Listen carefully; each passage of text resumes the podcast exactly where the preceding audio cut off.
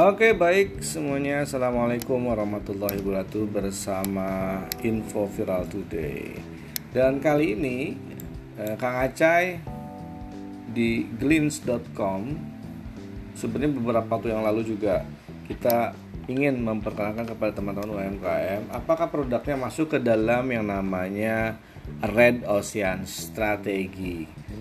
Sekarang kita ingin jelasin Apa itu juga contoh bedanya dengan Blue Ocean banyak uh, produk-produk UMKM yang tadi siang uh, kita melakukan zoom misalnya itu memang produknya banyak yang common atau bahasa kita sederhana itu kayak ya masuk ke dalam kategori red ocean strategi.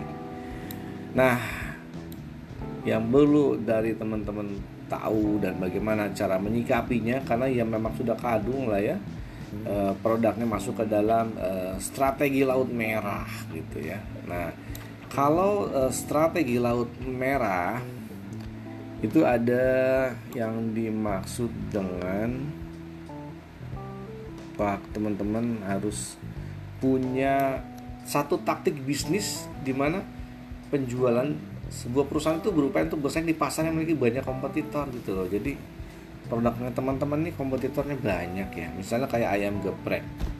Itu di kiri kanan bahkan yang eh, kalau dibilang lebih besar sukses dan cabang-cabangnya juga banyak. Bahkan sekarang sepertinya eh, dalam proses udah mulai agak sepi katanya begitu. Jadi calon pembeli yang ada di pasar semacam ini memang jumlahnya itu banyak ya.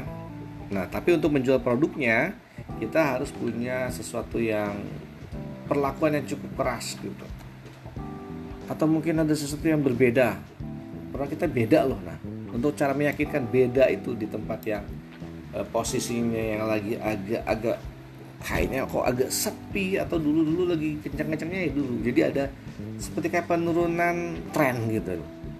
Atau orang udah terbiasa makan ayam geprek toh di kiri kanan uh, gerobakan juga banyak yang jualan seperti itu dengan anggaplah rasa yang sama misalnya ya.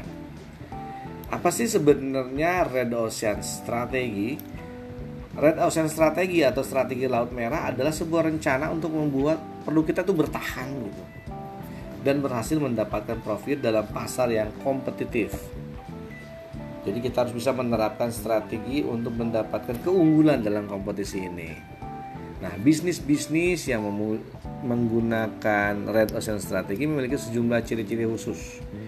Ciri-ciri tersebut berkaitan dengan keputusan bisnis yang mereka ambil, yang antara lain adalah sebagai berikut. Nah, biasanya perusahaan ini berusaha berkompetisi dalam sebuah pasar yang sudah tercipta. Jadi pasar itu udah ada, udah matang. Ya nambahin terus aja produk-produk yang sama gitu. Misalnya ayam geprek dengan terkenalnya sudah ada beberapa titik. Muncul lagi yang kita buat produk yang sama. Pasarnya sudah tercipta sudah nge-branding. Kalau beli ayam geprek tuh di sini sini sini. Nah sekarang kita pengen merubah bahwa kita juga punya loh produk ini. Jadi gimana caranya untuk eh, kita berusaha menitik beratkan fokus strateginya untuk memberikan eh, value proposition yang berbeda atau keunikan yang produk kita unik. Jadi customer harus bisa melirik itu apalagi yang berhubungan dengan penetapan harga produk yang mungkin misalnya lebih murah dari kompetitor. Mau nggak mau terkadang solusinya adalah kita menawarkan harga yang lebih murah. Karena itu berarti sesuatu yang juga lebih mudah untuk dilirik oleh customer yang memang sudah terbiasa dengan produk tersebut Lalu bagaimana dengan kita melakukan eksploitasi permintaan yang ada dalam Red Ocean Market? Tidak berusaha menciptakan permintaan baru. Kenapa? Karena permintaan yang besar itu ya tujuan kita adalah gimana caranya permintaan yang besar itu dialihkan kepada kita. Jadi lebih ke arah eh, pembagian kue-kue di tempat yang hebat-hebat itu harus bisa kita tarik bahasanya, tidak membentuk eh, customer baru tapi customer lama yang beralih pindah ke kita seperti itu. Nah, ini adalah sesuatu yang eh, kita harus bekerja keras banget untuk meningkatkan kualitas eksekusinya.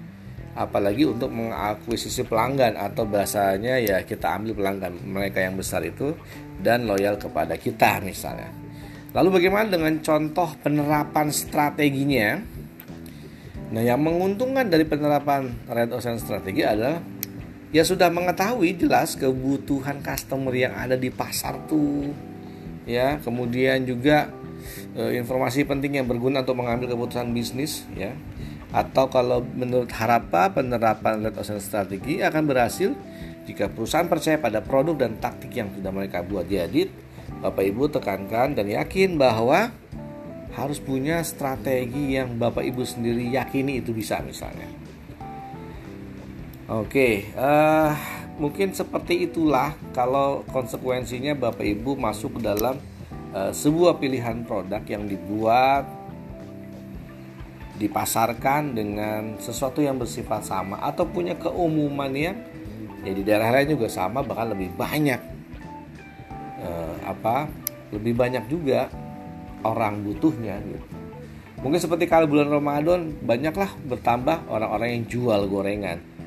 Bukan bulan Ramadan jual gorengan ada, tapi tidak sebanyak misalnya di posisi bulan Ramadan misalnya. Nah, hal inilah yang perlu punya daya tarik bahwa produk-produk di Red Ocean Strategi harus lebih bisa mengambil hati customer lama lalu pindah ke kita. Ya seperti itulah kalau retorsi strategi. Baik, terima kasih atas pemaparan yang mungkin mudah-mudahan ngejelimet. Nanti nggak ya teman-teman apa yang saya jelasin karena kalau nggak gitu saya juga nggak ngerti juga nih kalau gitu. Oke bersama Kang Aceh di Info Viral Today. Ya, selamat malam.